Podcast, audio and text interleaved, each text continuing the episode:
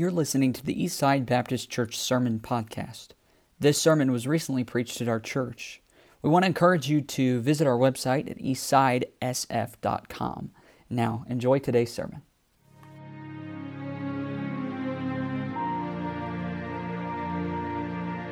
As you turn to Genesis 14, and then we'll also here in just a little bit look at Galatians chapter 6.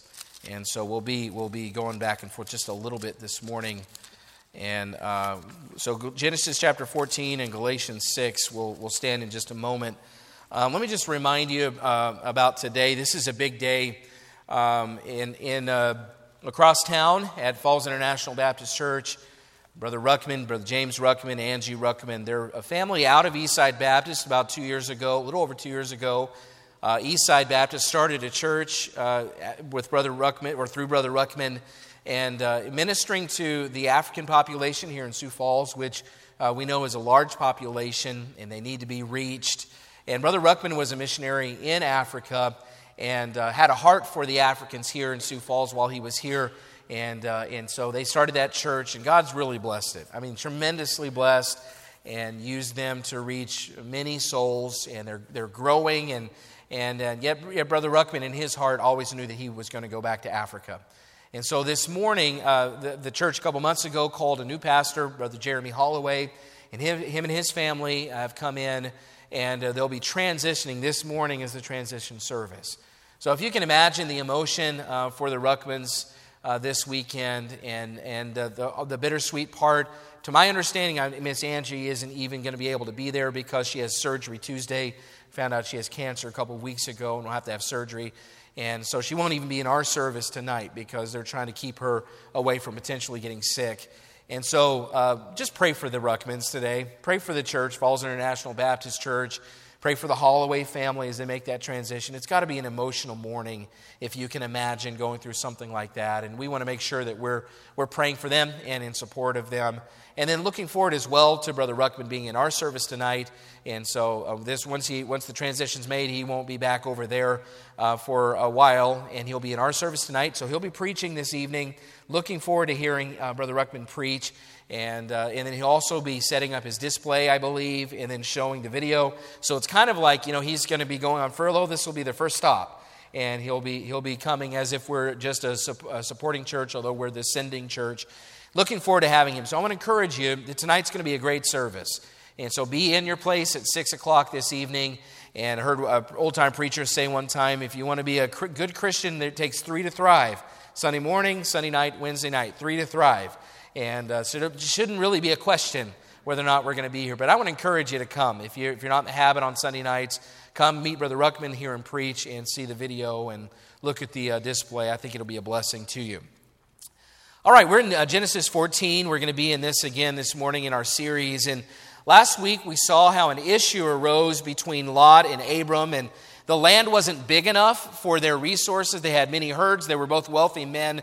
And their herdsmen were starting to have an issue at the beginning of Genesis 13. They were having an issue with each other, and there wasn't room, and there were fighting going on. So last week we talked about how Abram and Lot dealt with that situation of strife between them, and Abram took the high road.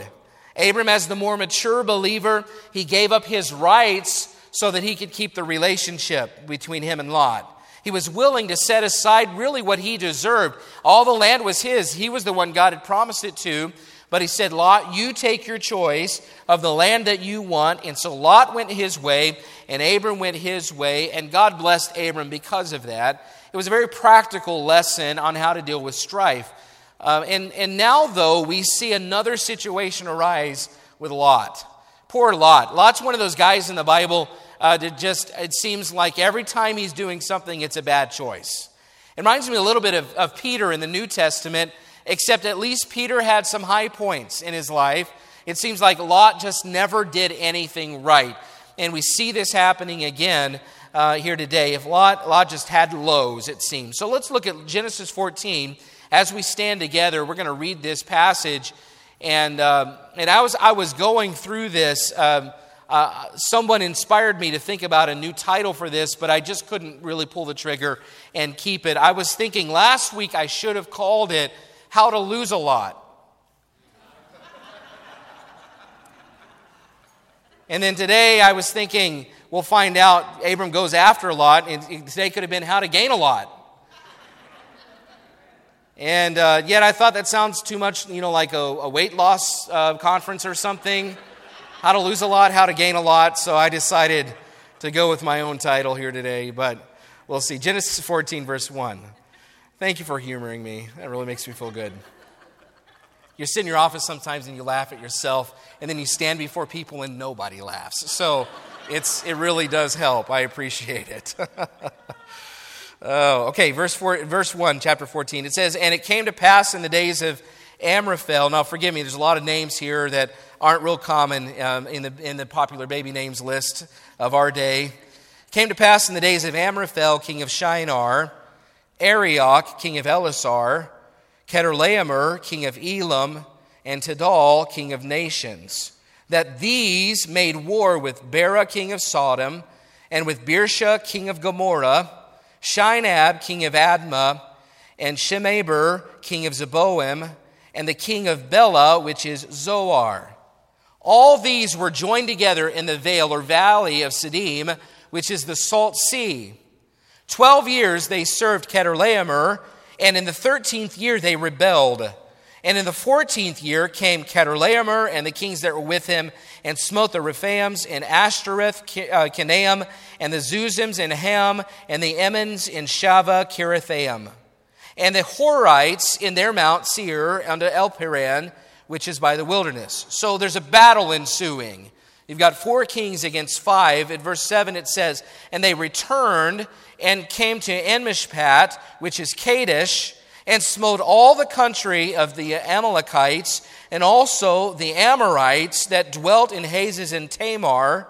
And there went out the king of Sodom, and the king of Gomorrah, and the king of Admah, and the king of Zeboiim, and the king of Bela," the same as Zoar, "and they joined battle with them in the vale of Siddim, with Chedorlaomer, the king of Elam, and with Tidal, king of nations, and Amraphel, king of Shinar, and Arioch, king of Elasar, 4 kings with 5. So you've got 4 against 5. Verse 10, "And the vale of Siddim, or valley, was full of slime pits.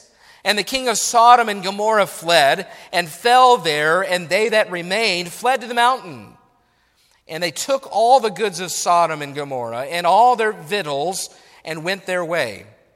And they took Lot, Abram's brother's son, who dwelt in Sodom, and his goods, and departed." So they kidnap Lot and take off with him. "And there came one that had escaped and told Abram the Hebrew, for he dwelt in the plain of Mamre, the Amorite, brother of Eshcol, and brother of Aner, and these were confederate with Abram." And so Abram's got some men that he's confederate with or that are on his side. And look what Abram does. "When Abram heard that his brother was taken captive, he armed his trained servants, born in his own house, 318, and pursued them unto Dan. And he divided himself against them, he and his servants, by night, and smote them, and pursued them unto Hobah, which is on the left hand of Damascus. And he brought back all the goods, and also brought again his brother Lot, and his goods, and the women also, and the people." How to gain a lot. How to rescue Lot. Today's focus is how to respond when a brother is overtaken. How to respond when a brother falls. You see, because it happens a lot. And truth is, there are times when all of us will be called on to the ministry to the messy. When people make a mess out of their lives, then it might be that God wants to use you to bring them back. And the reason this is important is, first, we live in a messy world, but second, we've all been in the mess ourselves. And we should be thankful for the times that somebody reached way down and pulled us out of the mess.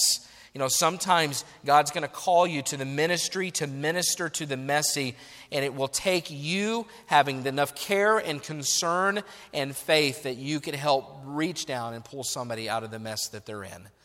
Let's pray. Father, thank you for the word. I pray that you'd help us to submit to it. And Lord, help it to be clear this morning. Help my mind, you know, in my own heart, how at times, God, I feel unprepared, and yet your word is where the power lies. And I pray that we just trust that this morning in Jesus' name. Amen. Thank you. You can be seated. You know, sometimes we get ourselves in a mess that we just can't get out of. I remember when my son, he was probably maybe 18 months old or so, and running around, little Jace, running around the house in his diaper. Those are my memories of him when he first started walking and just full of life and running around. And we had this bin, and it was a bin. It had some stuff in the bottom of it that Jace apparently wanted, but the side of the bin was about as tall as Jace was. So I remember that this one time we were just in the house doing something, and we hear this cry coming from another room, and so we go into the room, and Jace is leaning over the bin. He had reached in to try to get something out of the bin, but once he got there, bent over the side of the bin, he couldn't do anything else. He couldn't go in anymore and reach what he wanted, and he also couldn't pull himself out from the side of the bin, and he was just stuck. And of course, you know, we ran up to him, and like good parents, we took lots of pictures so we could remember it. Then once the picture taking was done, we obviously reached down, and with not very much effort at all, we pulled him out of the mess he couldn't get out of. And you know, it's funny, but sometimes that's the way that we are in our lives, isn't it? And we think that we can handle it ourselves, and then we get ourselves in a position where we cannot get ourselves out of. And life is messy. That's the world is a messy place. That's really the first thought that I want to point out in this passage, is that it's just everything, it seems like there's a mess around. This story sets up, and it's a battle for money and power, and you've got 4 kings on one side and 5 kings on the other, and they're fighting over money and power. See, and there was a route between Egypt and on the west and Mesopotamia in the east, and it was called the Way of the Kings, and it went right through Canaan. And so these 4 kings that we read about at the very beginning, they don't want to give up the rights to that land because there's a lot of money to be gained trading with Egypt in the west. And so these kings of Mesopotamia, they're walking through Canaan, and they're making sure that people know who's in charge. It's kind of like on one side you've got the bullies, and the bullies are Amraphel and Arioch and Chedorlaomer and Tidal, and they were very interested in maintaining control of this region of the world. From what history tells us, these men meant serious business. These kings would march through the Middle East, and they would plunder villages. They would leave them in ruins. They would kill or take captive the inhabitants of those villages that they went through. And it was all, again, for money and power. One commentator named Morris said for hundreds of years thereafter, the entire area was like an abandoned cemetery, hideously unkempt, with all its monuments shattered and strewn in pieces on the ground. These bullies are going through the Middle East, and they're making sure that they maintain control. On the other side, you almost have the underdogs. And in verse 2, we see them listed. There's Bera and Birsha and Shinab and Shemaber and the king of Bela, which is Zoar. And they get tired of being bullied. Sometimes, don't you love it in this story like this, when there's a bully and he's been bullying everybody for a long time, until one day the little kid that's being bullied finally stands up and knocks him right in the nose? And it just kind of makes, I'm sorry, maybe I shouldn't appreciate stories like that. I mean, self-defense completely, okay? But don't you like it when the underdog decides to take a stand and it turns out good for him? Well, that's what's happening here. Is for 12 years, Chedorlaomer and these other men had owned the Canaan, the Middle East. They had owned this land, and they had walked around, throwing their weight around, and everyone was afraid of them. But for some reason, after 12 years, they grew tired of it, and these 5 kings, they decide to stand up for themselves. And in answer to the rebellion, and in answer because of the rebellion is taking place, Chedorlaomer and his guys, they go on the offensive. And they come to Canaan, and they attack people like the Horites and the Amalekites and the Amorites, among others.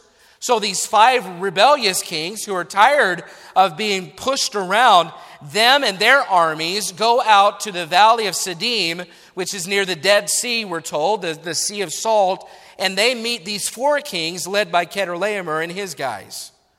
And so if you think, well, that's dangerous enough, they're going out to battle. You've got the bullies who've been in charge. You've got the underdogs, the rebels who are tired, and they're deciding to stand up against the bullies. They go meet in this valley. But the battle's not the only hazard there in the valley of Siddim. Because we find out at verse 10, look at this. It says, "And the vale or valley of Siddim was full of slime pits. And the kings of Sodom and Gomorrah fled and fell there, and they that remained fled to the mountain." So slime pits here are these pits full of exactly what you'd think. It's a naturally formed asphalt or bitumen. It's extremely sticky, and if you fall in what we would call tar, the chances of you getting out are very low. If you've ever been to Southern California, I spent 2 years in Southern California going to college, and in Los Angeles, there's a place called the La Brea Tar Pits. And maybe you've been there or maybe you've heard of it before. But over the years, this massive field of tar, naturally occurring asphalt, has produced literally hundreds of thousands of animal remains over the years.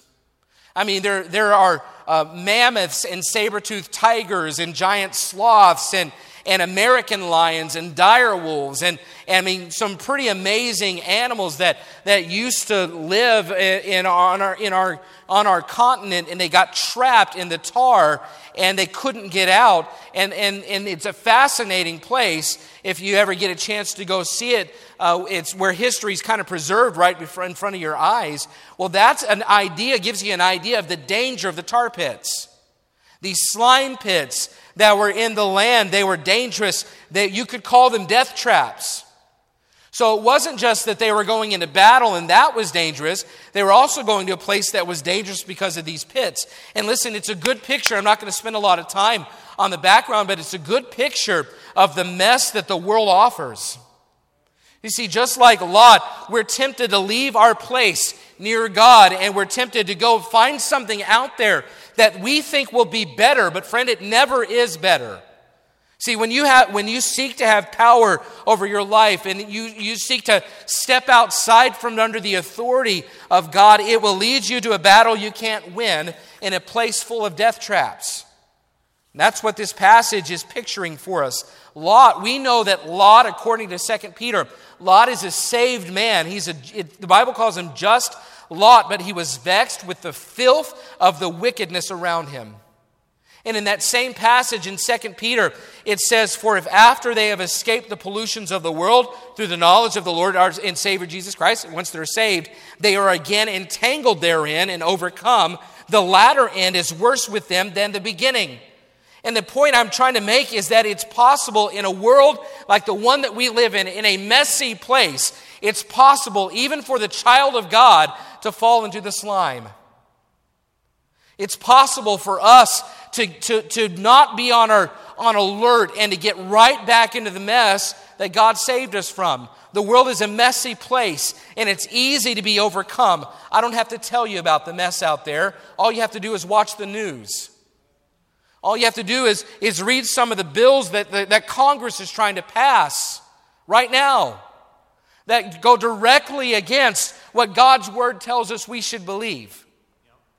It's a messy place, and that's the first point I want to bring out. The second is sometimes it's hard to miss the mess. We find ourselves right in it like Lot did. Look at verse 11. "And they took all the goods of Sodom and Gomorrah and all their victuals and went their way." And verse 12, "And they took Lot, Abram's brother's son, who dwelt in Sodom, and his goods, and departed." These four kings have been wreaking havoc on the region. They come through and they take Lot captive. Now back in Genesis 13, remember, we're not going to look at it, but Lot was in a good place. But an issue with Abram caused him to leave, this issue between the herdsmen. And in leaving where he was supposed to be, he ended up in a dangerous place. The Bible says that he pitched his tent near Sodom. And then we find that they had a testimony of wickedness. And now we find Lot living in Sodom. See, this is a dangerous progression. He just kind of pitched his tent in the direction of Sodom. But we come here in verse 12 and it says that Lot, Abram's brother's son, dwelt in Sodom. See, we think that if we, that where we are right now matters more than where we're going, but that's not true. See, where you are, the direction you're headed is a good indicator of where you're going to end up. And you see, no wonder Lot finds himself in this mess. See, you could tell by his trajectory that that's where he was headed. And right now, friend, your trajectory indicates your destination. See, you might say, well, but where I'm at today is not a bad place. But if we were to look at the trends of your life, where you're actually headed, that really is what tells us where you're going to be tomorrow. And some of you are trending down. And it's easy in a messy world to get caught up in all the mess and start to trend down.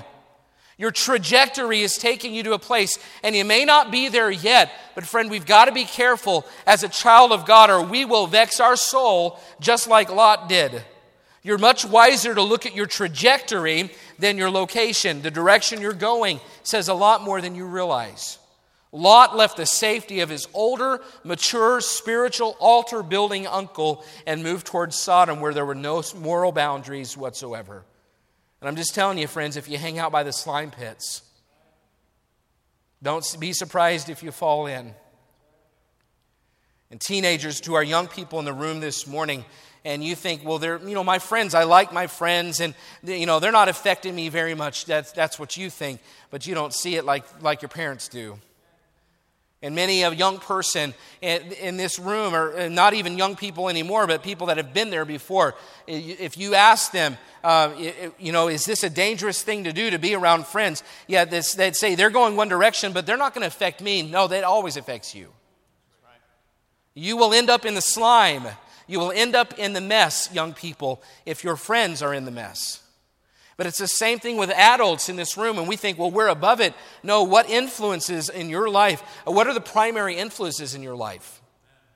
Are they leading you to or away from God? Because what your influences are will determine where you end up. It's such a messy place that you don't even have to be in the slime to get dirty. You don't even have to be in the area, just living life. We get messy. Just driving down the street, just listening to the radio, just listening to people talk in the next booth at the restaurant. Just looking at the billboards. Nowadays, the TV commercials have more inappropriate content than what used to be in Hollywood movies 30 years ago. Just the commercials. And without realizing it, many Christians are moving towards Sodom with what they're allowing to influence their lives. And a step towards Sodom may not seem big, but it's an indication of our trajectory, and it's a glimpse into where we're going to end up if we're not careful. The world is messy, and it's hard to miss. But let me give you some hope this morning. It's possible to escape the mess. Look at verse 13 again. It says, "And there came one that had escaped and told Abram the Hebrew, for he dwelt in the plain of Mamre, the Amorite, brother of Eshcol and brother of Oner, and these were confederate with Abram. And when Abram heard that his brother was taken captive, he armed his trained servants, born in his own house, 318, and pursued them unto Dan. And he divided himself against them, he and his servants, by night, and smote them, and pursued them unto Hobah, which is on the left hand of Damascus. And he brought back all the goods, and also brought again his brother Lot and his goods, and the women also, and the people." I just want to tell you this. This story today, it may seem a little bit strange or odd, but it's a story of hope. See, if you've gotten wrapped up in the mess and you're right in the middle of it, it's not too late to get out. But I want to notice something. Here's the catalyst for the rescue in this story is somebody caring enough to get involved. And this is where I'd like to give the rest of our time and attention to. I'd like to focus on the ministry to the messy. And we don't know if Lot fell in the slime pits, but I think the picture is a good one. That Lot is in a mess. And he led himself there. He allowed himself to get into the mess, but I just want to point out to the rest of us that may not be right in the middle of the mess that we have a responsibility to the messy. And so keep your place here in Genesis 14, but look over in Galatians chapter 6. Galatians chapter 6, verse 1 is where we're going to start and just read this one verse this morning, Galatians 6. It says, well, I'll let you turn. Galatians 6, 1. Galatians 6, 1. I'll read this out loud. You follow along. It says, "Brethren, if a man be overtaken in a fault, ye which are spiritual, restore such an one in the spirit of meekness, considering thyself, lest thou also be tempted." Let's read it together. Ready, out loud? Ready, begin. "Brethren, if a man be overtaken in a fault, ye which are spiritual, restore such an one in the spirit of meekness, considering thyself, lest thou also be tempted." See, the point that Paul is making here in Galatians 6 is that it is a Christian responsibility to restore those who have fallen. He says, "Brethren, if a man be overtaken in a fault." See, in this story that we read in Genesis 14, Lot is the overtaken brother. He's down in the mess. He's been overcome by the world. It says, "Brethren, if a man be overtaken in a fault, ye which are spiritual." And in that story, Abram is the spiritual brother.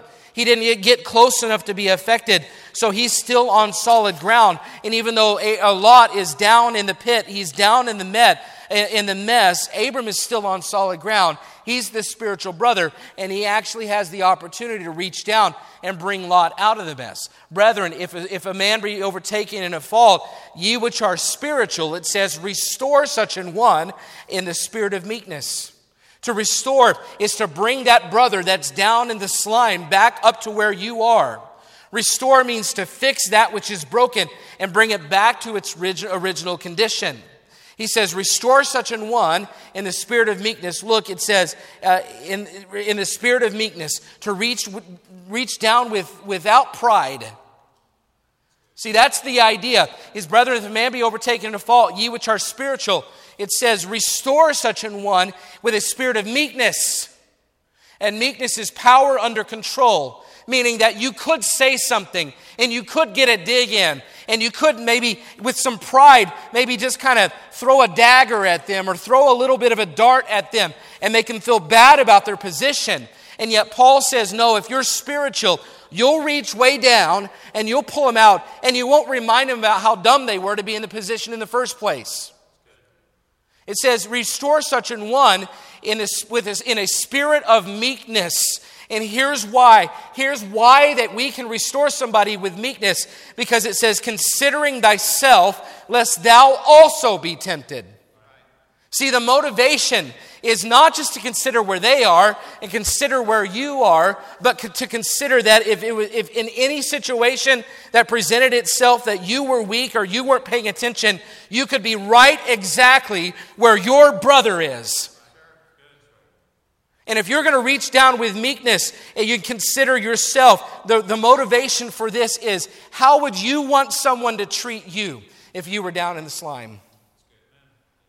How would you want somebody to look at you if you were in the mess? How would you want somebody to act on your behalf if you were the one that'd been taken captive and you had no hope to escape? Listen, this is exactly what Abram is doing here. He's reaching down in meekness to help a fallen brother. And I'll just say it this way, it's a Christian responsibility to restore the fallen and overcome. It is a Christian responsibility to restore the fallen and overcome. We've all been called to the ministry of the messy. All of us.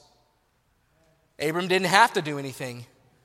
And yet he knew he was responsible to reach down and restore. And there are some really good lessons. And this is going to be very practical today, but I hope that you'll pay attention and even write these out, because I think these could help our church. They could help you as a Christian to help a brother or a sister or a friend or anybody who has found themselves in the mess. Think about what Abram had to do to minister to the messy. It meant, first, Abram had to overlook the past.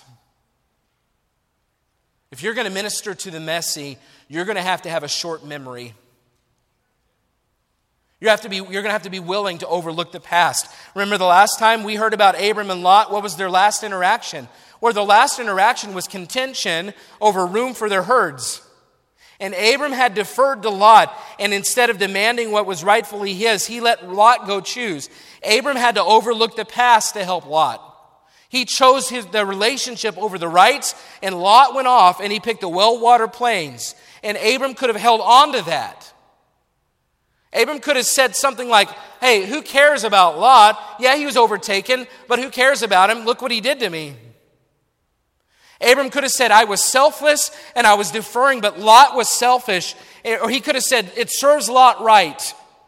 That's what he gets for how he treated me. Or he could have said, no, God is getting him back for taking advantage of me. Thank you, God, for your retribution.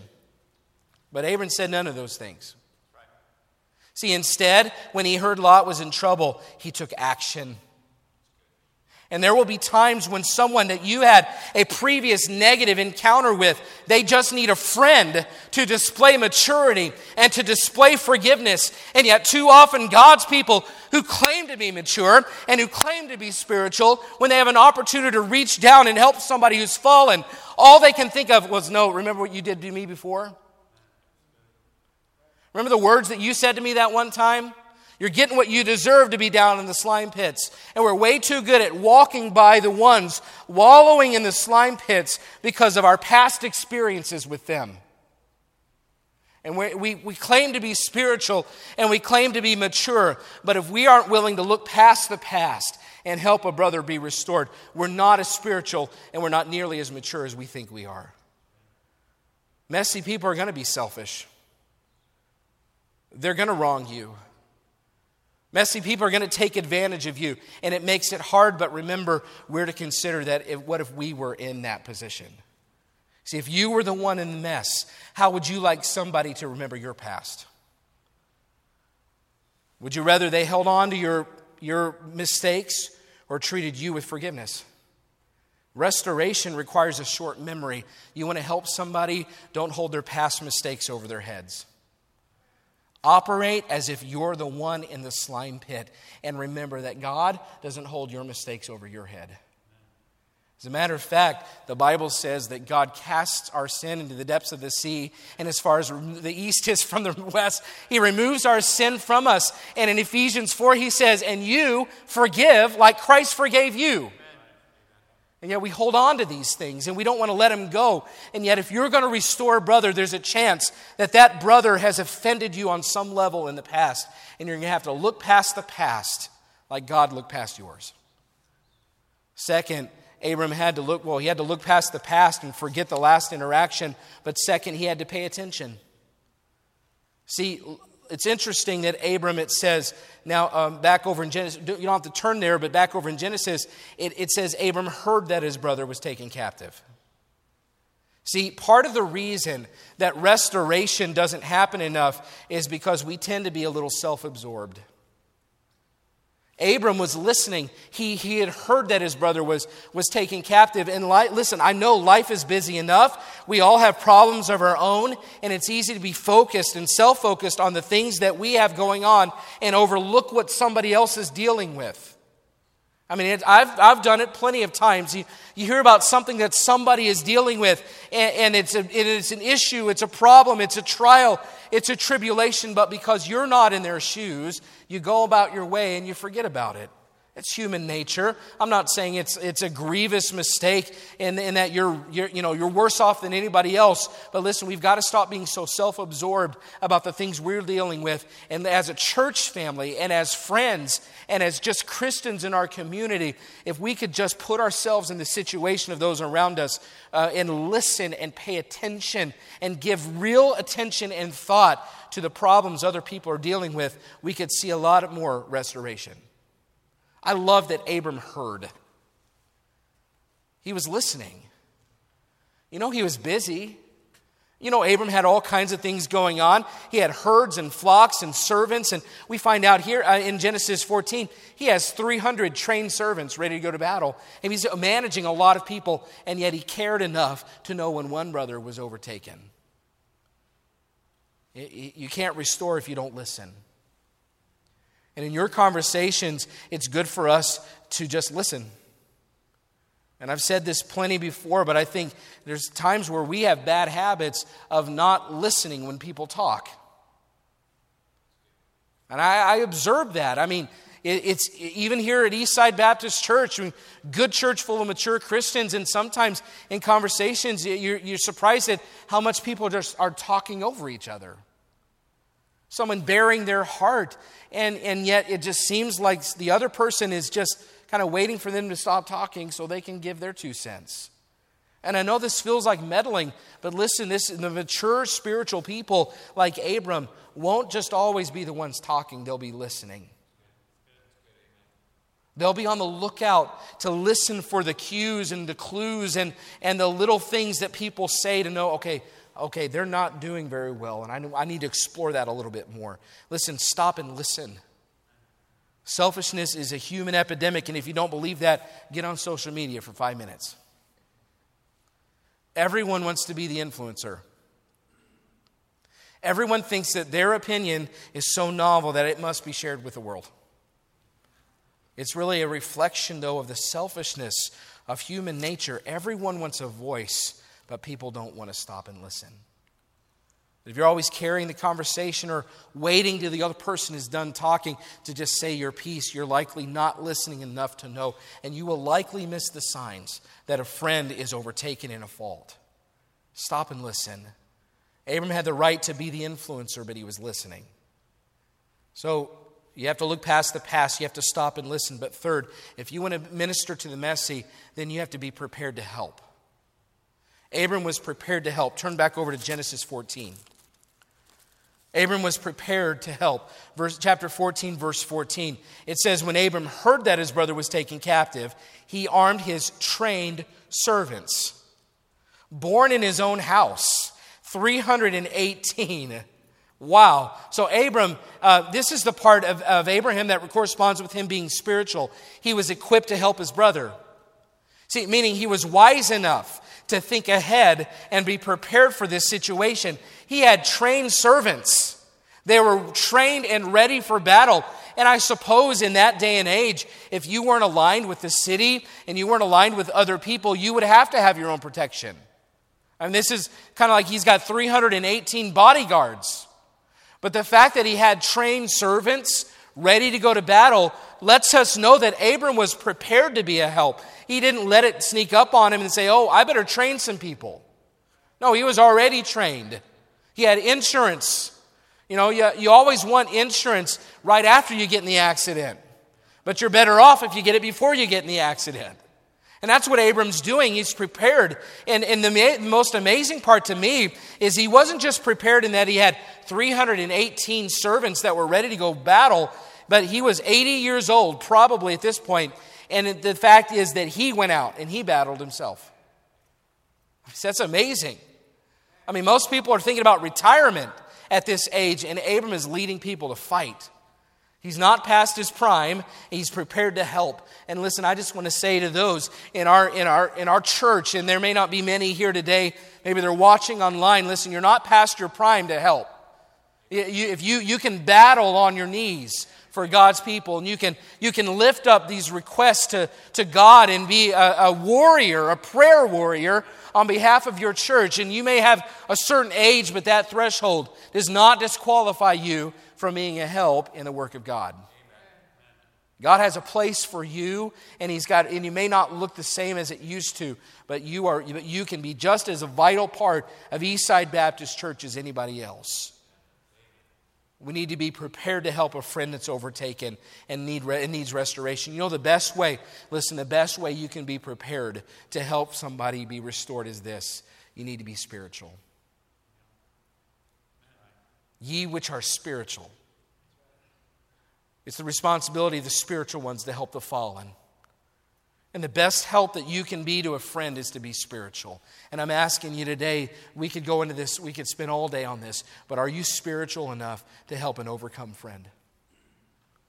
Do you have enough a contact and communication and communion with your Father That if someone brings you a spiritual battle today, you're ready to fight it. How well do you know God's word? I mean, are you equipped to take God's word and help somebody with God's word if they have an issue or they've got a problem? Are you equipped? Are you ready? If the battle comes up today, are you spiritual enough to jump into the fight? Your relationship with God matters simply because it matters, but it also matters because God could use you as a mature spiritual Christian to help bring somebody else out of the mess they're in. Preparation's the best way to help somebody. Look at this is another aspect to help somebody in the mess. Abram was willing to fight for his brother. Number 4, Abram was willing to go to battle. It says he pursued them unto Dan. He divided himself, so he has a plan. Verse 15, he divided himself against them, he and his servants, by night, and he smote them. He pursued them unto Hobah, which is on the left hand of Damascus. Abram didn't just go and fight and win and go home. No, he pursued them under Dan. Once they got there, they'd already been chasing him, but once they got there, he fought these four bullies, the four kings. He fought them, he defeated them, some escaped, and he pursued them even more, and fought again and defeated them and won the battle. 80 years old. It's amazing to me. Listen, the best, I know Lot was technically his nephew, but one chapter before, Abram said, "We be brethren." See, he looked at his nephew Lot like, "Hey, this is my family." And listen, I don't know about you, but I'd be willing to fight for my family. I mean, I'd be willing to fight for someone that I love that's been overtaken. I mean, and most dads in this room would say the same thing. And you'd say, you know, if it came down to it, I certainly would fight for my wife, and I would definitely fight for my children. I would fight for my parents. I would fight for my siblings if it came down to it. And I know I say, well, that's not very pacifistic. Well, no, I'm talking about if it comes down to it and you need to defend yourself or protect yourself. I'm not looking for a fight, but I'd be willing to jump into one if it meant protecting the people that I love. But you know, we say that about our family, but we're part of a church family. That's good. Yep. And there are too many churches too interested in fighting with each other rather than fighting for each other. Amen. And I don't just mean with your fists. I mean spiritually fighting. You see somebody down in the mess, and you're not going to say, no, okay, well, we'll see if they get out of it on their own, and we're not willing to even walk by and throw them a rope. That's part of being a church family, is that we're willing to go to battle for each other. We're willing to stand up for each other. We're willing to get on our knees for each other. We're willing to spend some of our own gas and our own money for somebody. We're willing to drive a long distance to invest in somebody and skip a meal to invest in somebody and be inconvenienced if it meant that I could have an influence on a friend or a family member or a church member that needs somebody just to let them know that they are loved. See, here's what it comes down to. Sometimes salvaging a friend who's in a spiritual or physical or emotional mess is going to cost you something. It cost Abraham resources. I would imagine that Abram lost some men, some trained servants in this. He certainly lost some sleep. He certainly cost him something. But here's what we have to think of. If we're going to restore somebody who's in a mess, here's what we have to think. We have to think they're worth it. Yeah. Amen. We have to think, you know what? I'm going to fight because they're worth it. Their soul matters to God, and it matters to me, and I love them because they're part of my church family, or I love them because they're part of my family, and they matter. And if they matter to God and they're worth it to God, they'll be worth it to me. We have to believe that that soul is worth the effort. And I'm not even just talking about your church family. Folks, I'm talking about as we're out and about and we're witnessing and we're in the community and we have a testimony. It's not just the people you know that are worth it. God so loved the world. He died for every person you'll ever meet. He loves every soul, and every soul matters to God. Every person matters enough to God that I would be willing to lose some sleep. I would be willing to be inconvenienced. I would be willing to sit up and talk with them. I'd be willing to give them a bed, a place to stay if it needs to. I would be willing to take some time off work if they need somebody to be with them. I'd be willing to drive them somewhere where they can get help. That's what it means to minister to the messy. I was talking to somebody even just this week, and somebody from work had called them and they were having an issue at home, and it's a work relationship. But I'm thankful that this person had a testimony enough at work that somebody gets on the phone and says, "I'm having a trouble with my spouse. Can you please come and help me?" And they dropped everything and went to be a help to those folks. They had a good testimony, and they were willing to drop what was going on in their own busy lives to go and spend some time ministering to people, and they're not even part of the church family. Are we willing to do that? And not just for strangers. Sometimes it might feel easier for a stranger than it does for our own church family. But we ought to be willing to do it. If we can do it for a stranger, we ought to be willing to do it for each other. And I know of people, I know of families in our own church. They're in a mess. Who's reaching out to them? Who's taking steps to say, "You're worth it"? Are you sensitive enough? Are you aware of people enough to know when they need somebody to just let them know that they're loved? The world is messy, and sometimes restoration is messy too. And the slime on them might even get on you. And the cost can be great. But you have to be willing to say, no, they're worth the effort. They're worth the time, and they're worth the cost. Why? Remember back in Galatians, it says, "Consider thyself." If it's you, would you want somebody to look at you as worth it? And 5, Abram had to care enough to take action. Abram had to care enough to take action. Do you care enough about others to put yourself out there for the sake of restoration? Do you know somebody who's in a spiritual mess right now? Somebody who's involved in destructive behavior. Someone who's spending time around people that are not going to help their spiritual lives. Someone that you notice hasn't been at church. Look around. If so, do you care enough to take action? Are you spiritual enough to help? Do you listen enough to take notice? You say, well, they wouldn't listen to me if I talked. Listen, that's not the point. The point is, do you care enough to do something? Even if they won't listen, what if it was you not listening? You wouldn't want someone to throw in the towel and say, they don't matter enough for me to try.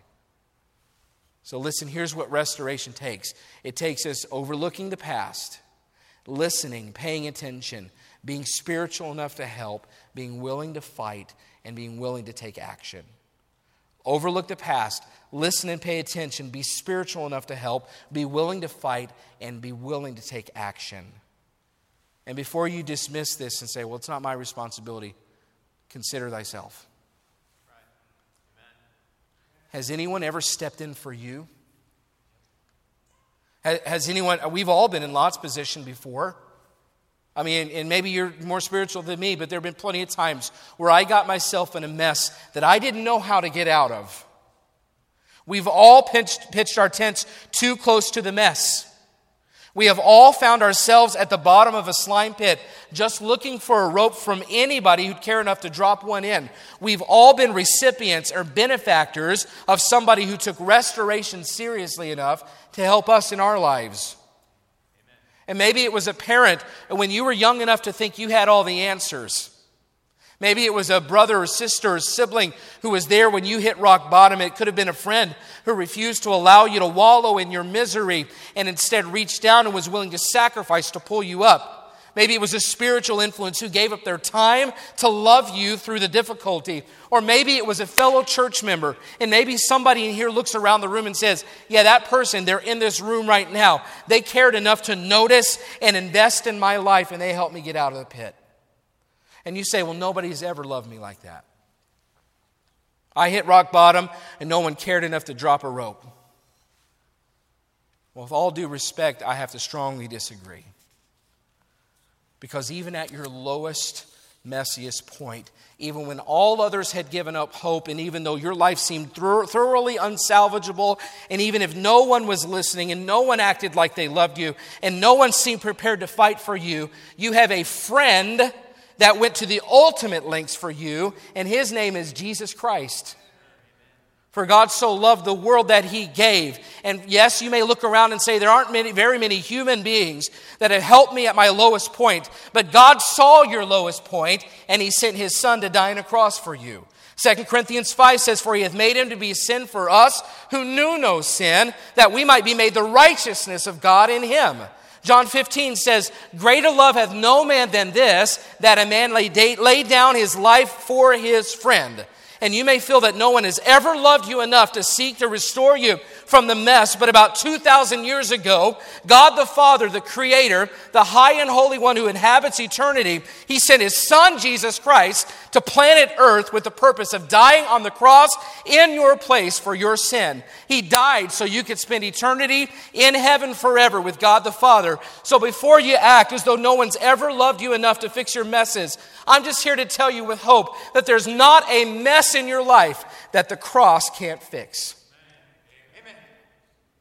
And if Christ's death and burial and resurrection can solve your greatest problem, which is sin, there's no mess too big for him to clean up right now.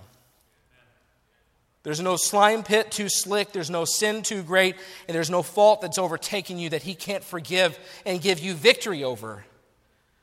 God's grace is not limited to our bad choices. If you're still breathing, there's still hope. You have a friend, a capital friend, a capital F friend, who is willing to get messy for you so you could be restored.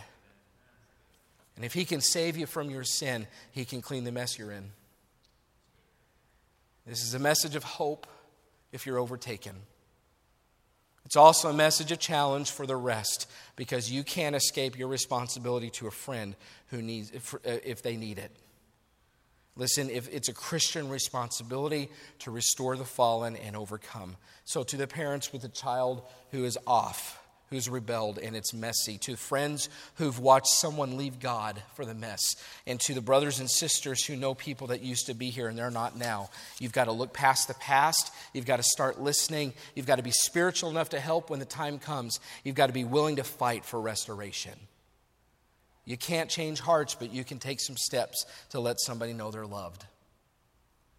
You have to be willing to get a little messy if you're going to pull somebody out. You can't reach down and not get some on you. So roll up your sleeves. Reach down into it. Restoration is possible. And before you say, well, I'm just too busy. No, was God too busy to send his Son? Consider thyself. And before you say, well, they've done me wrong. No, had you sinned against God before he sent his Son? And before you assume, well, they're not worth it. Well, what if God had said that about you? Everybody's worth restoration in the eyes of God. You know, Abram succeeded in putting Lot in a position to be restored. And what we know is Lot went right back to Sodom. But it didn't stop Abram from the attempt. According to 2 Corinthians 5, we're not going to turn there, but we're called to the ministry of reconciliation. Reconciliation means that to restore to God's favor through the death of Christ. He died so we could come back. And if you have benefited from that, we have a ministry, a responsibility to reconcile others. I'm calling it today, it's a ministry to the messy. Don't begrudge it because you've benefited from it. And Christian, when's the last time you reached way down and you let somebody know you love them? You listened long enough to hear their desperation, or you looked past the past and you took action. When's the last time you fully invested in the restoration process in somebody's life? Get over the past, stop focusing on yourself, start listening, prepare yourself spiritually and help. Be willing to fight because they're worth it. Care enough to take action. You know, there are very few things more encouraging than something being restored. I was at the Chambers shop at the garage this week, and they're working on their second truck. The first one's, it's amazing. It's beautiful. They restored, what year is it? 72. That's 72.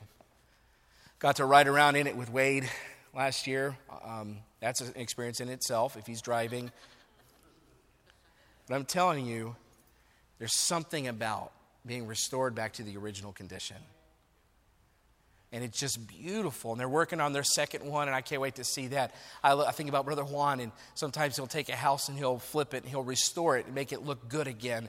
And listen, we see restoration in all walks of life, but sometimes when it comes to people, we think, well, that's not going to happen. Yeah, that's right. And yet that's the business God's in. Amen. Because one day that truck will burn up and one day that house will fall down. And yet those people that we work and with all of our hearts to diligently bring back to God or bring to God in the first place, someday in 1,000,000 years, they'll still be around the throne of God.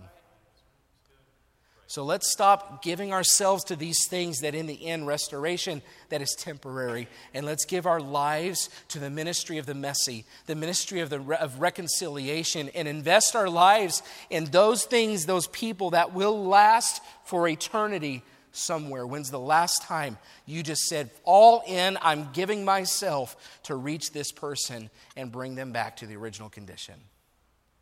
It's time for us to stop focusing on ourselves and start ministering to the messy. We live in a world full of people that need it, and we're all called to it.